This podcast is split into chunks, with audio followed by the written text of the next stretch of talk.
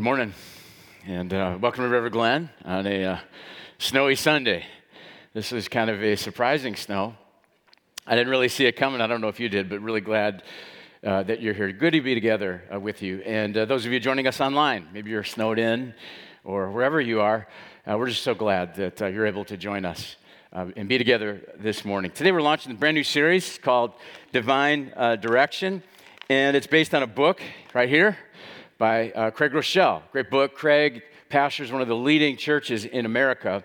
And a fantastic book. I think you would enjoy it. You can pick up a copy. You can purchase a copy over at the Contribute Corner after the service. I came across this book a few months ago, and it not only helped me understand this subject better, it made me realize that we have never done a series on this subject. And I, I regret that. I, I, think it's, I think it's long, long overdue. The subject is decision making and acquiring God's direction, divine direction. So it's going to be new territory for us and just a really important series. Make sure you're here all four weekends. This is going to help you make better decisions in your life. We're also launching a new small group Thursday night, 6:30, like we always do with the new series. Just show up at the fireplace and we'll have a place for you. But this series is so practical that uh, we put together these uh, divine direction small group kits because maybe you maybe you'd like to get together your friends family classmates coworkers and just dive deeper into decision making we put everything that you need in here. We've got some videos by craig groeschel We've got a study guide in here. We even got uh, a bag of popcorn. Yeah your first treat for your small group gathering. So maybe you want to maybe you want to pull together a small group and go further into di- uh, divine direction. I hope that you will uh, take advantage of that. It's going to be an awesome series. Now, to get us headed uh, in the same direction, I just want to go ahead and tell you one of the big reasons why we're doing this series. So if you're taking notes, go ahead and write this down somewhere. Here's a, here's a big reason right here because the decisions that you make today determine who you become tomorrow. And many of you already know that on a surface level, but what we're, we're going to do, we're going to really dive into how that works and how we can seek God's direction that He can give us today so that we become more of the person He wants us to be tomorrow. Because it's true, the decisions that we make this afternoon determine a lot of who we become tomorrow afternoon. This week determines a lot of who we become next week. And I, I think if we're honest, all of us, myself included, we don't always make the best decisions. Sometimes we make poor decisions. I came across a few pictures here of some people making some poor uh, decisions. Uh, like this one, check this one out here. Got, got some guys in a kiddie pool here, and they got their drinks, you know, they got their music. And I don't know if you can see this, but they actually have a, an electric power cord on the top of the water here, floating it uh, using those uh, flip flops. Not a good idea. Don't do this at home, okay? Uh, we don't always make the best decisions. Now, now, be honest as we look at this next one. How many of you have done this? You get in, the, you get in that cart at Target or at Walmart, and you have somebody push you, see how fast you can go, and you get to that certain speed, and that front wheel starts going like that. Not safe, not safe. Many years ago, one of my kids fell out of one of these in the uh, grocery store. We ended up in the ER. Yeah, be careful. Uh, it's, it's dangerous and uh, poor decision right there. All right, one more. Just absorb this decision here uh, just for a moment. You know, this guy's helping his buddy out and gets down on all fours so his buddy can use his power saw on his back. We don't always make the best decisions in life. And I know that's extreme, but have you ever had one of those moments where you wish you could go back and get a do over? Maybe you bought something and you regret it.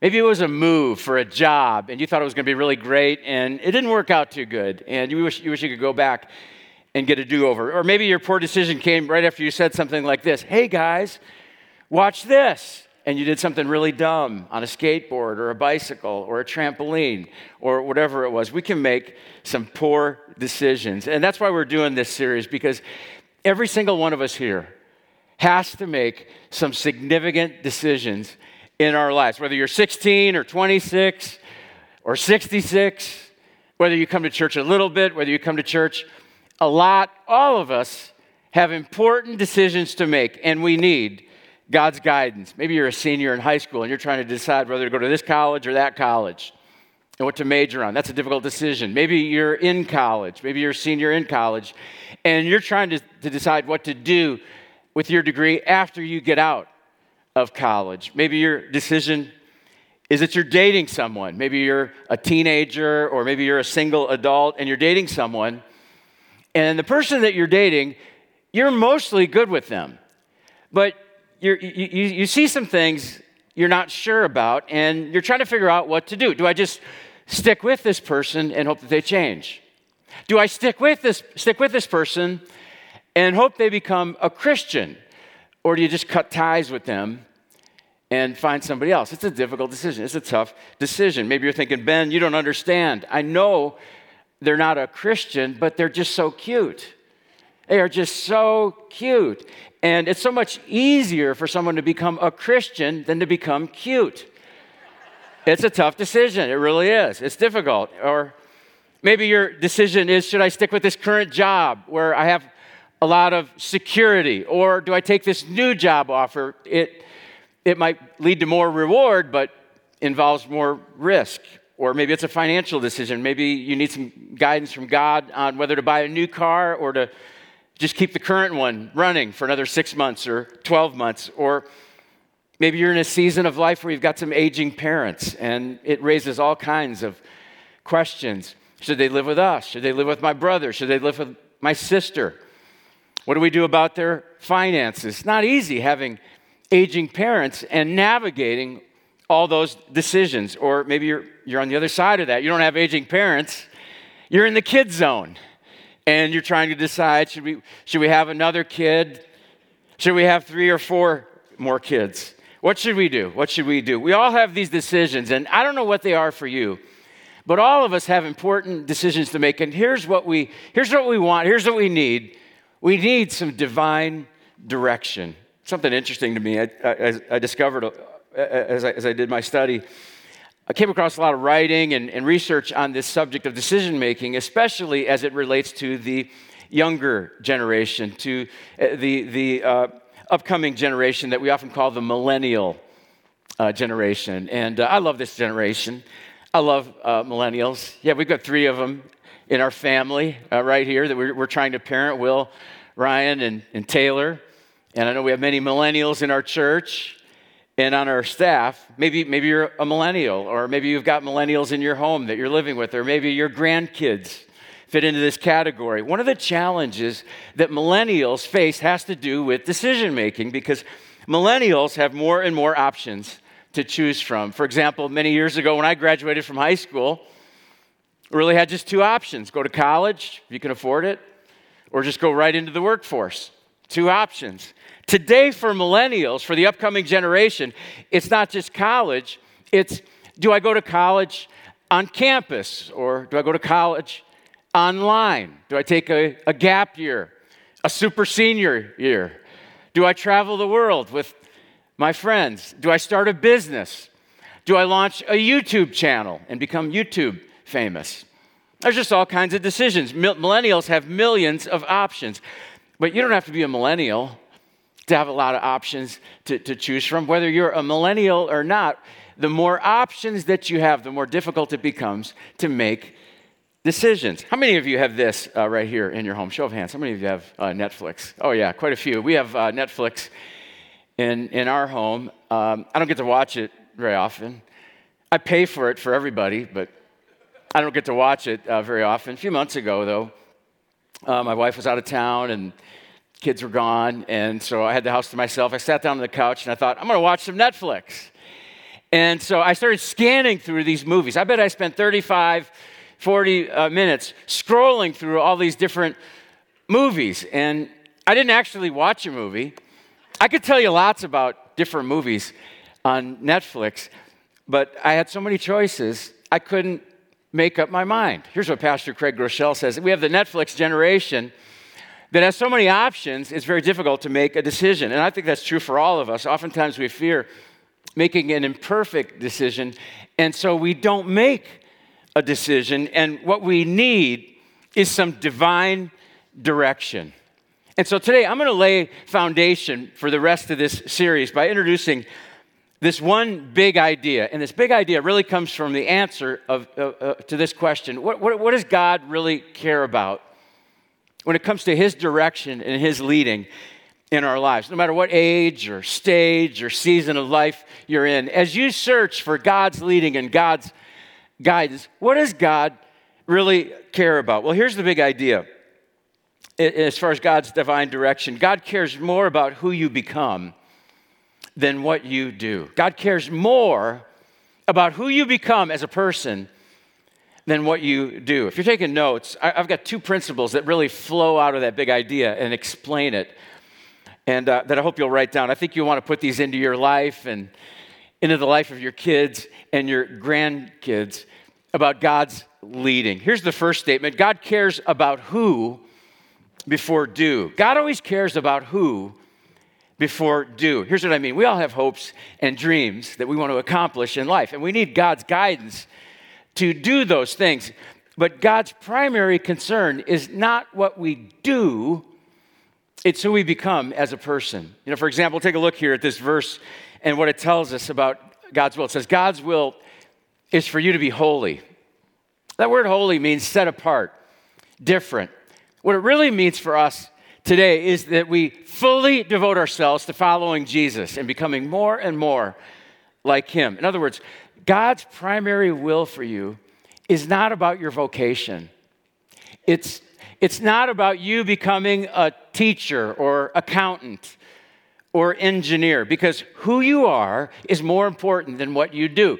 It, it's, it's who, God cares about who before do. That's why when you study the Bible and the teachings of Jesus, you rarely find him teaching about our vocational uh, careers.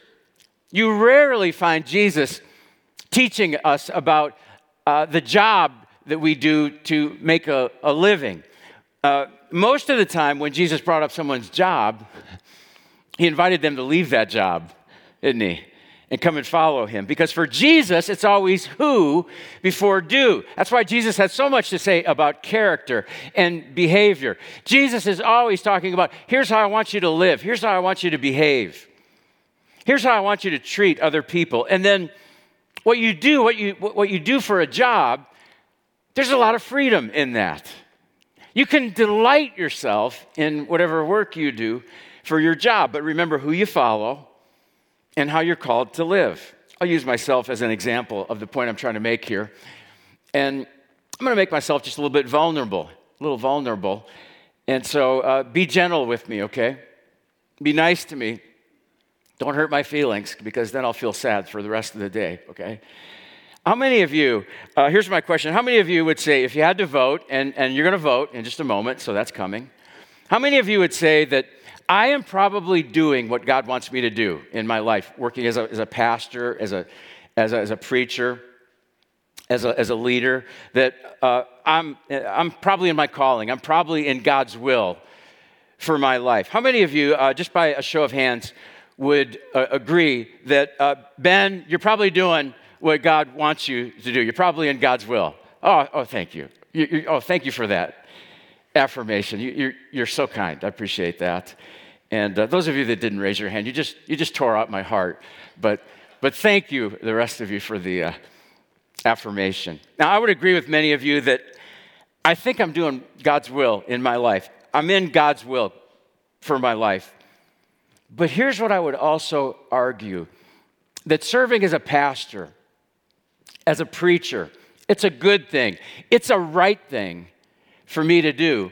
But it is a secondary part of God's will for my life. I would say it's probably number four or number five on God's will of the things that He wants me to be. I hope this makes sense to you. I'm talking about me, but I want you to translate this into your life. I would say beyond what I do up here on stage in teaching and preaching and and being a, a, pastor, the primary goal and direction that God has for my life is to be holy, to, to fully devote myself to following Jesus and becoming more like Him. That's number one. Number two, He wants me to be a loving husband. I need to be a loving husband. Number three, I need to be a good dad to my, to my millennials.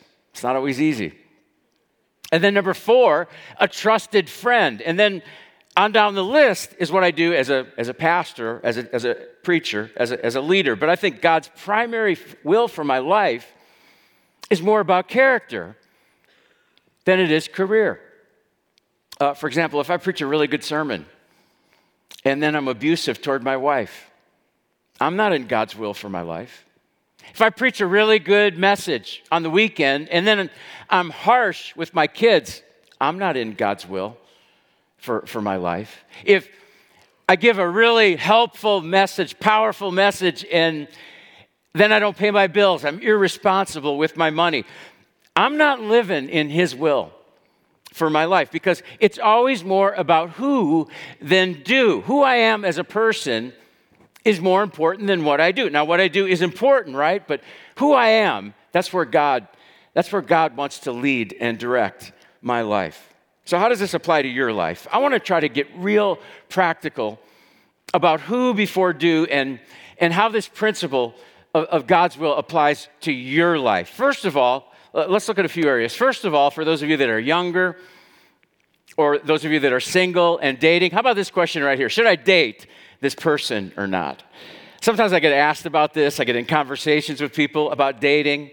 If you're a parent, you probably have these conversations. If you're a grandparent, you have conversations about dating. Should I date this person or not? Here's what scripture teaches about this question. Here's what God says I don't really care about who you date as long as that person follows Jesus. Because the scriptures teach that if you follow Jesus, you should get engaged and married to someone who also follows Jesus. Not because Christians are better than non Christians, that's not the reason, but because God wants you to have spiritual compatibility in your marriage. That's probably a bigger topic that we could should talk about another time, but I think God would say you should date, come alongside, let your heart fall for someone who also follows Jesus. God would say, I don't really care who you date, as long as that other person is more interested in Jesus than in, than in you. Now, having said that, and I know this is difficult, but sometimes Christian people do what they should do without being who they should be. So they come to church on the weekend and they, they sing songs about surrendering their, their life and their body and everything to God. And then they go home at night and surrender their life and their body to each other. And they're not dating with integrity, they're not dating with purity in their lives and in their relationship. So here's how this principle applies to the question should I date this person or not? More important than who you date is who you are when you date.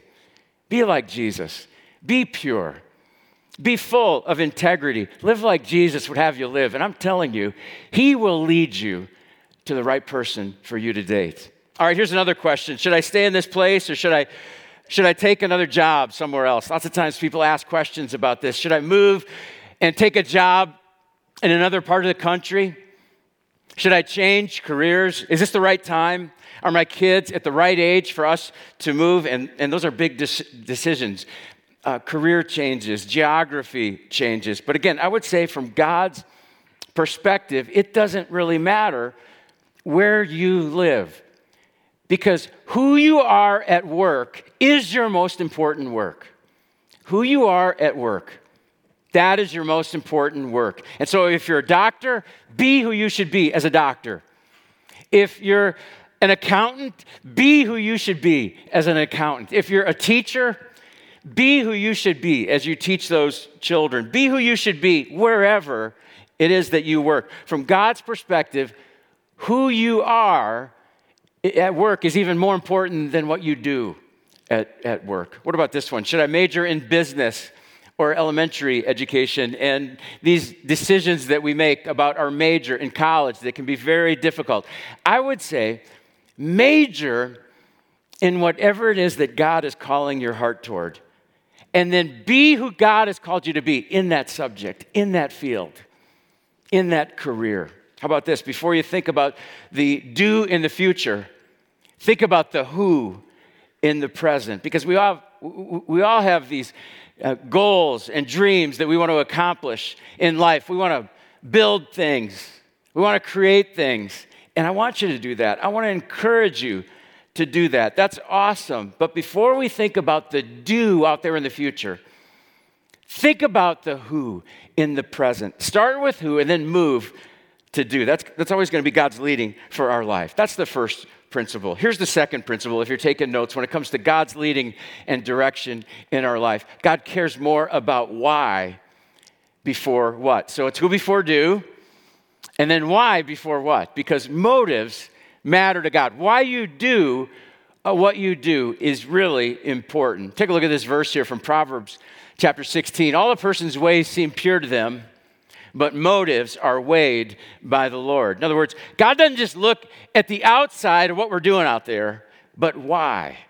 Why are you doing what you're doing? Look at this verse in James chapter 4. He says, When you ask, you do not receive because you ask with wrong motives. You know, sometimes we ask God for good things. And God wants to do those good things. God is going to do those good things. He's going to provide that fin- those finances, that person, that job. But God says, right now, your motives are not quite there. Your motives are not quite lining up. And motives are very, very important to God when it comes to His leading and direction in our lives. Check this out it's almost impossible to get to the right place when you have the wrong motives. Think about that as you're looking for direction because it's not enough to decide this is where you know i want to end up it's not enough to decide this is where I believe God is, is leading me. It's not enough to plan and prepare and, and save to, to end up there. Uh, because you, you also have to back up and ask yourself, why do I want to end up there? Because why you end up there is really important to God. So let me try to get real, super practical with this. Why? The why matters uh, to God. Let's say you want to buy a car. Uh, why do you want to buy a, a car. You know, buying a car is a big decision, it's a big financial step. What are your motives for wanting to buy a car? Do you want to buy a car because you can afford it and because you need reliable transportation? Or do you want to buy a car because you want to make a statement? You know, you just want to let everybody know hey, you know, I can afford a car like this. My neighbor has one like this, but this one's actually a little bit better than my neighbor's car. You know, sometimes we buy things to, that we don't need to impress people that we don't even like. Why, why is that? What are the motives behind that? Or what about this one? You're complimenting somebody. Why are you complimenting someone? Are you sincerely complimenting them to build them up, to encourage them, to celebrate them? Or are you complimenting them because you hope that they will think better of you? Maybe they will compliment you. Your motives on why you compliment somebody matter. Those, those things matter to God. Or how about this one? You're, you're posting a picture on Facebook. Why? Why are you posting that picture? Is it to share something meaningful to you? Is it to encourage other people? Is it to just celebrate what God's doing in your life? Is it to point people to God's goodness? Or are you posting that picture so everybody can look at that picture and go, wow, Look at how hip or hot or rich or adventurous or, or whatever it is. Why are we doing those things? God cares about the why before the what. And if you want God's direction in your life, if I want God's direction in my life, we got to back up and ask ourselves, why are we heading in that direction? Let me share with you just a great verse about this. If you want to memorize a verse, I don't know if you memorize verses. If you'd like to try, this is a great memorizer. It's kind of a short verse. Take a look at what it says here in 1 Corinthians chapter 10. Paul says, So whether you eat or drink, or whatever you do, do it all for the glory of God. Let that be your filter for your life, for God's leading and direction in your life. Whatever you, whether you, whatever you eat or drink or do, do it all for the glory of God. Do it all uh, to honor God. This, this, is such a great verse, a great filter. Let's say this out loud. Would you say this with me in a, just a big, full voice on the count of three? One, two, three. So, whether you eat or drink or whatever you do, do it all for the glory of God. Wherever you work, it's probably fine. do it for the glory of God. When you decide what, what to do or buy, it could be fine. Do it all for the glory of God. Wherever you decide to live and work, it's probably fine. But make sure you're, you're doing that. Make sure you're living there for the glory of God. I like the way that Pastor Craig Groeschel talks about this. Listen to what he says. He says, You may say, I'm just a stay at home mom and I'm up to my neck in laundry and poop. Here's what he says then You should wash that laundry and clean that poop for the glory of Jesus. Those are his words. Make it the cleanest laundry and the cleanest baby butt ever. Why? You're praying for that child. You're discipling your child. It's a difficult season, but you're doing it with the right motives. You may say, I'm just a student, but I've got aspirations one day. I'm going to do something big. Listen, be faithful when you're doing something small, long before you expect something big. Serve Jesus where you are. One day, I'm going to be a missionary overseas. Be a missionary in your biology class right where you are. Be faithful where you are. One day, I'm going to do something big for God, but I'm just an entry level fast food worker. I'm the fry guy. Listen, do fries better than anybody else has done fries. And then one day you'll be flipping burgers. Do burgers and do them well. Wherever you are, instead of saying, God, what's that big thing you have out there? Serve Jesus right here. When you serve Jesus right here, it helps you get right there. Isn't that good?